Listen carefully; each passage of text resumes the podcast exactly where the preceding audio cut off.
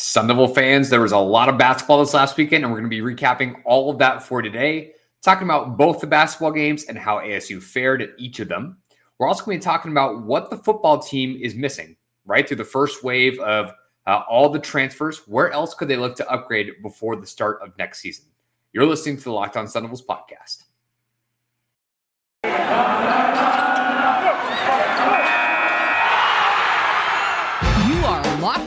Sun Devils, your daily podcast on the Arizona State Sun Devils, part of the Locked On Podcast Network. Your team every day.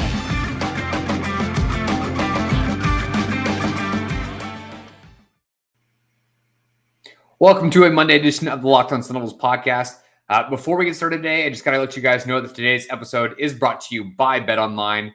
Uh, Bet Online has you covered this season with more props, odds, and lines than ever before. Bet online where the game starts. This is also, uh, we just want to thank you for making us your first listen every single day. We are free and available on all platforms. Those platforms consist of uh, Google Podcasts, Apple Podcasts, Spotify, or the Odyssey app, wherever you get us in an audio platform. And we are also on YouTube now. So make sure you take advantage of both of those options wherever you get your podcasts. Uh, Richie is going to be out for today. Him and I are going to be doing a little bit of flip flopping this week. I'm taking today. Uh, he will be taking the Wednesday podcast as I will be out uh, at the ASU Oklahoma State, one of those uh, baseball games that I will be catching this week. Going to take a look at Willie Bloomquist and how his team is heading or uh, is, is faring so far, I should say. Uh, but as far as today goes, let's get into this a little bit as far as some of the basketball this weekend. So, uh, first game up against Colorado. Rich and I came on the podcast and tell you that Colorado's playing pretty well. Colorado has won five in a row.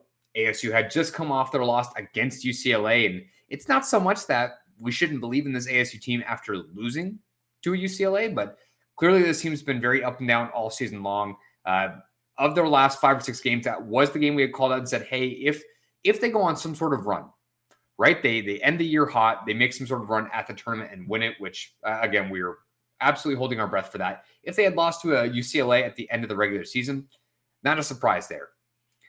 What is surprising, at least about this game, is how ASU won. Not only did they win, but they won convincingly 82 to 65 on the road. It did start off somewhat close, but really, Arizona State, once they pulled away, they never, never looked back. Uh, so we're going to talk a little bit about some of the players in this game and kind of how they also carried over into uh, the game against Utah a little bit later on in the podcast. But Jay Heath led the way as far as uh, points go. He had 18 total points. But also had guys like Marreon Jackson, who is again contributing.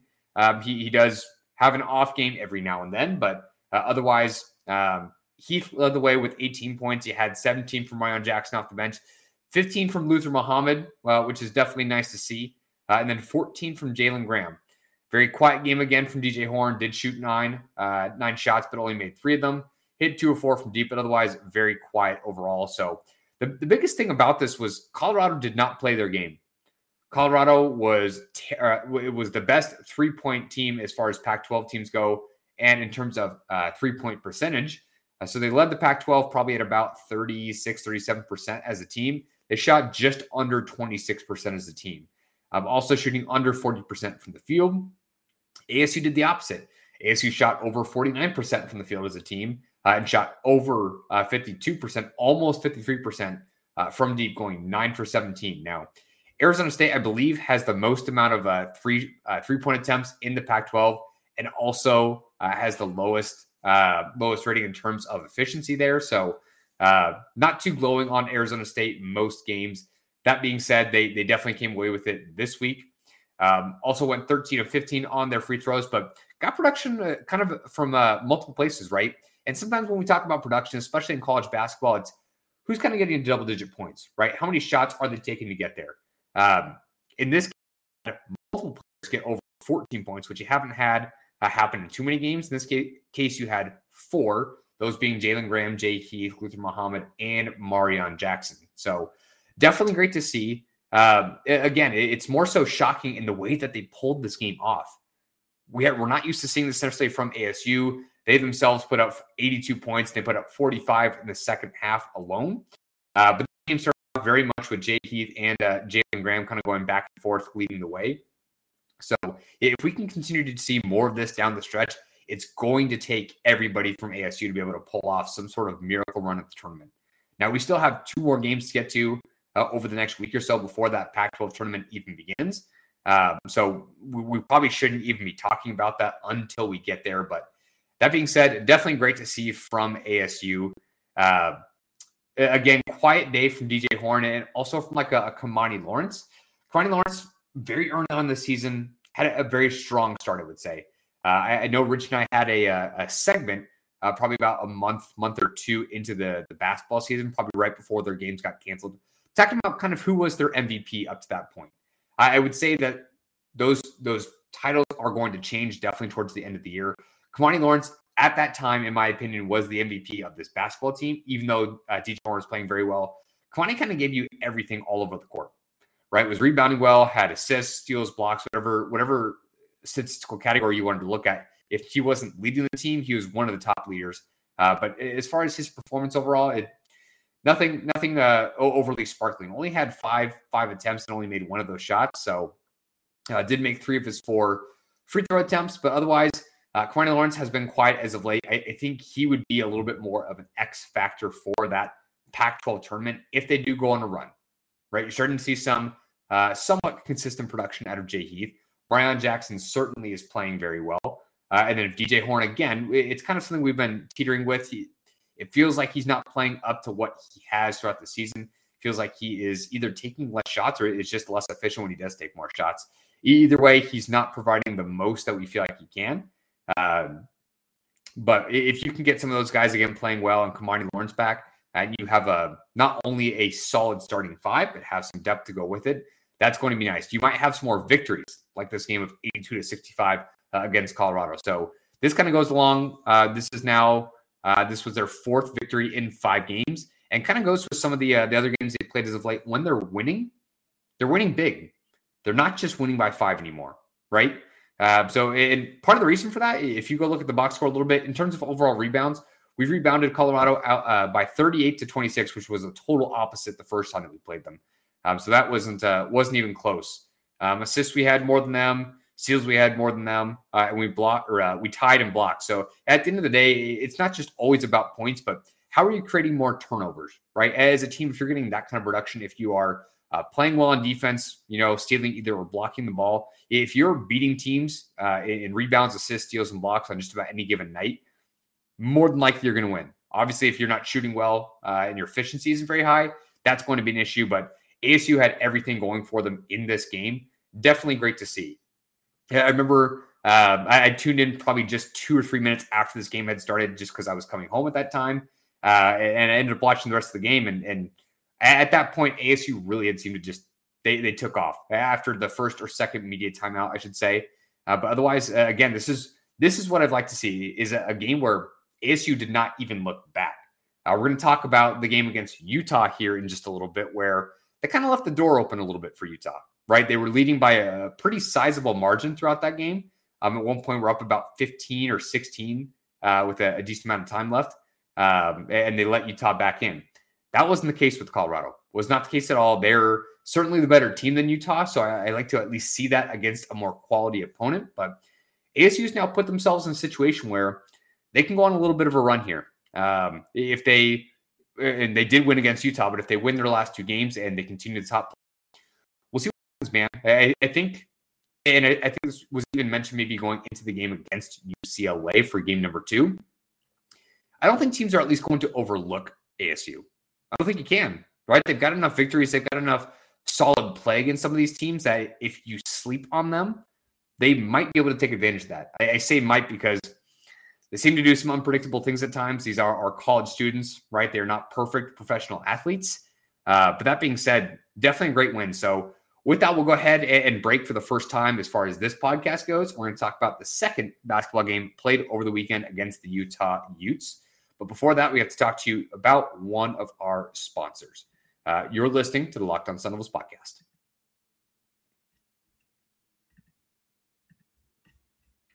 So, Sun Devils fans, we have to talk to you about Bet Online. Uh, football season might be over for this specific season, but basketball is still in full steam for both pro and college hoops. From all the latest odds, totals, player performances, props, and where to find the next uh, fire head coach and where they're going to. BetOnline.net is the number one spot for all your sports betting needs this season. BetOnline remains the best spot for all your sports scores, podcasts, and news this season. And it's not just basketball. BetOnline.net is your source for hockey, boxing, and UFC uh, odds right to the Olympic coverage and information.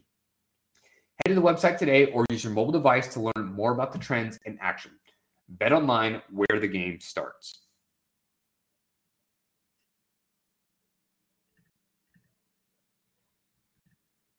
We are back for the second part of the podcast today. Again, thank you so much for making Locked on Sun as your first listen every day. We are free and available on all platforms. Now, talking about the second basketball game over the weekend, ASU pulls out a victory against Utah. Uh, Marreon Jackson had a great, great layup at the end of that game that just absolutely sealed the victory, right? Marreon had beat several guys to the rim. Not only did he beat his defender, but there were a couple other guys in the paint that potentially could have made that block. Um, and after everything was kind of going wrong for ASU the last three minutes of that basketball game, Jackson was able to close it down. But um, a little bit of a surprise for this one. DJ Horne was held out due to a non-COVID illness, is all we seem to know so far.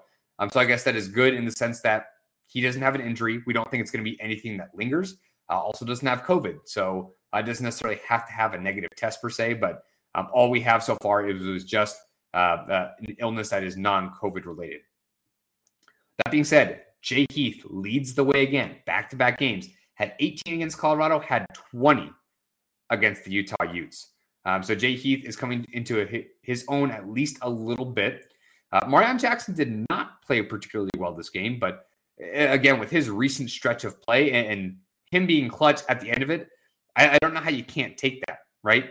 So for Marreon Jackson to have a really inefficient night, going two for nine, uh, did make one of his six uh, three point attempts it just kind of is what it is. But the three point shooting, or sorry, three point shooting percentage in this game is absolutely horrible. Uh, in the first half alone, I think uh, the two teams combined were like maybe a, uh, it was like, I don't know, three for 26, six for 29. I, I can't remember exactly what it was uh, off the top of my head, but the team, both teams were not shooting well from deep. So it's not like it was just uh, Marreon Jackson. Overall, ASU shot 27.3%, which is about what they've been this year. Utah shooting 26.1%. It's not really got better in the second half at all. Just neither of the teams were able to find the rhythm from deep, uh, which, in one sense, at least if your opponent can't hit uh, those three point shots, uh, at least it's not going to kill you uh, on nights that you can't, right? Because this is total opposite. They've, this was almost uh, half uh, of what ASU was doing the game against Colorado. So, but overall, other contributors, you had Jalen Graham, who put up 15. Kimani Lawrence, who had 10, so a, a little bit of a, a nice rebound game. Uh, and then Luther Muhammad had another 10 after he had uh, double digits against Colorado. But shorthanded bench, so a lot of guys saw some extended minutes here. Uh, Jamiya Neal also had 17 off the bench. Uh, so basically everybody but uh, Enoch uh, Boakye had uh, at least double digit minutes, or I should say at least 17 minutes. So this game for ASU, they led three at the half. This was very, very back and forth throughout the entire first half. Uh, and for ASU to pull away at the end of it, uh, was definitely good to see. The second, ASU really picked, uh, picked things up and, and kind of kicked it into gear. Um, Anthony, essentially, uh, the guard from Utah, was almost all of their scoring. He put up 19, uh, but Carlson for them also put up 15. But it felt like they never really had an answer for Anthony, uh, and the dude was clutch. Um, he every time it felt like they needed a big shot, Anthony was the one taking it. Um, so when they were up double digits, I mean, it really felt like this game was almost out of reach for Utah. But no matter what, like it, just felt like they kept clawing their way back into this game. And, and overall, with the inefficiency of the Sun Devils shooting in this game, not not necessarily uh, if they if they were picking a time necessarily to not play defense particularly well, uh, that was not a time to do it because ASU almost couldn't overcome it. And yes, they won by two. Yes, it was a, a good win for them considering they're stringing these wins. It is five out of their last six. Uh, they're really close to going up against uh, uh, going to overtime against Utah. Uh, not a great shot to end that game, I will say. Uh, not the best shot selection, but overall they were trying to just force overtime and kind of get into it. But at the end of the day, you got you got to be happy with Jay Heath, right? Putting up 20 points in this game, he's got 38 in his last. Um, overall, the team at least shot well from the field, right? They shot 49%, but only made 27% of their threes. So uh, this team has not been the best small ball kind of basketball team throughout the season. It feels like they don't have many layups Uh, so uh, again, for Mar- uh, Marreon Jackson to win the game on a layup, we just it feels like they haven't done very much of that this year. It feels like they have more dunks than they have layups, which is just odd, or or even have missed easy layups throughout the season. So uh, for the team to shoot well, at least inside uh, uh, from deep this game, at least is nice to see. So at least they weren't struggling from multiple ends of, of the, the court, so to speak. Overall, in terms of rebounds, uh, we again beat Utah in this game uh, 35 28. In terms of assists, pretty much tied there 14 to 13. Steals was 2 to 9. So that was a big deal. Utah had nine steals overall. Uh, a lot of it came at least in the first half, I would say. Um, but uh, again, you can't let somebody outsteal you that because that's seven extra possessions, right? That's seven possessions where you potentially could have put up points, assuming you're not going to do it on every single one of those uh, one of those drives. But regardless, you're giving Utah that many more times to be able to score the basket, uh, something that you can't do. And blocks were basically about the same. So uh, overall, we basically beat them in rebounds, and then they absolutely destroyed us in steals. So where do we go from here? ASU again has won five of six. They've won two in a row since that loss against UCLA. They do have uh, only two more games to end the season to get uh, both Cal uh, and to end the season, and they get both these games, I believe, at home. So that's going to be some much needed rest before they go into each of these games. That being said, can they pull off this four game sweep right after the game against UCLA? Can they do what needs to be done? Can they win those four games and bring that confidence into the Pac 12 tournament? Right. I even kind of said this first part of the podcast. I probably getting a little bit ahead of myself. Probably shouldn't be talking too much about uh, maybe who are they going to play in the tournament uh, if they win it, right? They have to win these games one at a time. But that being said, if they have to play, um, they get both Cal and Stanford at home, which is going to be a big deal. They played a close game uh, to Stanford the first time, only losing by three. And then I believe uh, they also lost by a pretty sizable margin, uh, almost by by 25 to uh, to Cal. I think it was uh, their first game of this year, I think it was like early January. They lost like maybe 74 75 to 50. Um, so that the game against Cal shouldn't like that shouldn't be the biggest concern, right? Uh, as far as this year goes, like Cal is right behind you technically in the standings. They are sitting at ninth, uh, or I should say 10th now. Um, but they're sitting at five and 13 in the conference while you're eight and 10. Uh, Cal is not a good basketball team. Not that we have been dominant per se, Overall, we have a very similar record. We've just taken care of more business within the conference. Um, but if you have to face both Cal and Stanford, who ironically are the teams just below you and just above you in the conference standing, that's at least a good place for ASU to be, right? If they take care of both these games, regardless of what Stanford does, even if they win any games they have left, you're going to take uh, the lead over Stanford in terms of uh, um, just because, like, let's say they each have two games left, you're going to get that win over them, giving you at least a, a game in front of them moving you up a position. Now, both Washington and Washington State are, are also basically about a, a, game, game and a half uh, as well with these two games. You don't play either of them to end the year uh, with these last two games. So that is a little bit out of your control. But at the end of the day, instead of just trying to figure out where they can get the best seed overall in their standings, ASU just has to win these two games, right? Take the confidence from their last, what would be, uh, they win seven potentially out of their last eight if they can make this sweep. They need to take that into the tournament. And as I mentioned earlier, teams aren't going to overlook ASU. They're going to see how they're playing uh, as of lately. They're going to see the game against UCLA where they were able to pull off those uh, that victory uh, in here in Tempe, I should say. Uh, the two games against Oregon that they were able to sweep them, playing USC and Arizona tough at times throughout this year. It could be a, at least a bit of a, a dangerous team that teams are going to keep an eye out for. How far are they going to go? Too soon to say right? Let's see if they can get through these next two games uh, and hopefully get DJ Horne back and healthy if he can come back from his illness. Um, but if you can get that, you can get Jay Heath playing well. Uh, and again, Marreon Jackson bouncing back after a, a, poor game compared to what he's played as of late. This team's going to be dangerous. Uh, so we'll talk about that a little bit more throughout the week as we get closer to their second to last game. Uh, but before that, we're going to talk to you about another one of our sponsors here, uh, talking to you guys about Built Bar.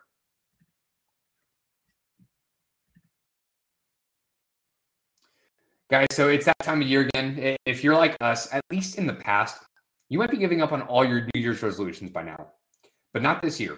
Rich and I are both sticking to our resolutions and we're going to eat right. And we, we credit that to Built Bar. It almost feels like it's not really resolution because we actually are eating them and enjoying them. If you guys tried the puffs, If you haven't, you're just missing out on one of Built Bar's best tasting protein bars. Puffs are the first ever protein infused marshmallow. They're fluffy, marshmallowy. They're not just a protein bar, they're a treat, and they're covered in 100% real chocolate. Puffs are a fan favorite with some incredible flavors. Churro, coconut marshmallow, banana cream pie. All those are so good. These are going to be your new favorite if you just give them a try. Low calorie, high proteins. Replace your candy bars with these. They're even better. A typical candy bar can be anywhere from two to 300 calories. So if you go to built.com and scroll down to the macros chart, you guys are going to be blown away. High protein, low calories, high fiber, and low carbs. Most of Built Bar contains 130 calories, 4 grams of sugar, 4 carbs, 17 grams of protein. Compare that to any candy bar, which is usually 240 calories, sugar, and dozens of net carbs. Those aren't even comparable. Mint brownie, coconut, coconut almond, and a new flavor this month for white chocolate cookies and cream. They're all delicious, and new flavors are coming out all the time, guys. So if you go to their website, you can find out what is coming out today. If you think uh, of a, a, a flavor might be good, they'll maybe uh, good for you as well. So Built Bar, they're all about taste, and they make taste delicious first, and then figure out how to make it healthy. I don't know how they do it, but they do it every single time. So go to built.com, use the promo code LOCK15 and get 15% off your order. Again, use the promo code LOCK15 for 15% off.com.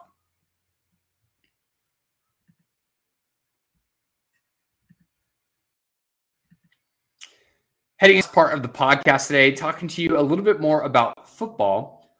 What are the Sun Devils missing? Now, the obvious elephant in the room. They still don't have a quarterback, or they at least don't have a named quarterback. Jayden Daniels has entered and potentially at least uh, signed some scholarship rights with Mizzou. Uh, so I think until he officially enrolls in some of their classes, uh, he's not officially uh, signed with Mizzou. But one of his options, right? And Jayden Daniels probably is not coming back. So that leaves them with Paul Tyson, Trent Bourguet, or maybe somebody else that's out there through the transfer portal. Uh, maybe as um, some of these other teams kind of find out that, hey, as a backup quarterback, I can't compete with the guy in front of me. Thought I could, but coaching staff thinks that he's better than me, they're going to go his way. Maybe you get a handful of those guys that end up entering the transfer portal late in this offseason, and ASU picks them up. Again, that was the glaring need. What about all the other players that had left this offseason, right? Whether it was players entering the NFL draft, players that were graduating, or other people who had uh, entered the transfer portal themselves. Uh, a guy like Tommi Hill would have been really nice to have a cornerback this offseason, but uh, he decided to transfer elsewhere. So, with that, we have multiple areas we could honestly use help in. In my personal opinion, I think the front seven is going to be so, I don't want to say stacked, but I think they're going to be so set apart from any other grouping on this team. It's not even going to be funny. Now, the defensive line, it's not so much that they have an influx of talent. it's just you have Omar Norman not coming back. You have BJ Green, right? Jermayne Lole. You have uh, Travez Moore. So um, you at least have bodies there eh, while they're not necessarily familiar with the new defensive system uh, at least they've worked with a lot of confidence in that defensive line. Um, expecting a guy like Eric Gentry to step up with a little bit more playing time and Connor Soelle. Maybe a Rodney Gross uh, also takes that other linebacker spot. I at least think that that front seven is going to be the best part of this team. The secondary is honestly, in my opinion, going to be the weak part of this defense. Uh, have bodies back there, but until you see them play, it just it doesn't give me a lot of confidence. Right now, it's said a lot no matter what level of football that you're talking about that secondary's best friend is going to be the pass rush, right? So if we are able to get after the quarterback this year, maybe that helps out our DBs just a little bit. Now we have uh, two incoming safety transfers, multiple corner transfers, and I wouldn't be surprised if they bring somebody else in, at least for competition. But at this point, I definitely wouldn't expect a big name. But the secondary is going to need some help. On the offensive side of the ball, and this is something Richie and I talked about early last week, but you have two returning members of the offensive line that gives opportunities for other people to step up. It, I they're going to move guys like uh, uh, Ben Scott around. It seems like he might be playing a different position come next year. Uh, and then also Henderson. Uh, I, I, don't necessarily know if he's going to be sticking at guard, but we'll kind of see where that goes. But losing guys uh, like you did uh, with Kellen Diesch and um, your previous center from this year, losing those guys, it's going to hurt, right? you, can't lose talent like that and expect them to play just as good or if not better with these new guys stepping in. So with potentially a patchwork offensive line and a new quarterback, that is clearly a red flag right there. Now, ideally, they get enough guys in front of this new quarterback that they give him a chance to either hand off the ball or make an effective throw. But that also begs the question who's he throwing to? Right? The cast isn't really changing, right? You have uh, Ricky Pearsall still here, LV Bunkley Shelton. Uh, you're losing your tight end and Curtis Hodges. Um, but even then, it's not so much that they used him a ton, he was just more effective. Um, but then after that, you have younger guys like an Andre Johnson uh, or Chad Johnson Jr., who haven't necessarily done anything uh, at the college level just yet. But it would be nice to find out if you either A, have depth, uh, or B, have a guy who can play on the outside. Um, Andre Johnson, I think, is going to be a guy that we continue to highlight because they don't they don't have that guy on the outside as of right now. So if they can find somebody to play out there, that was that would be huge, right?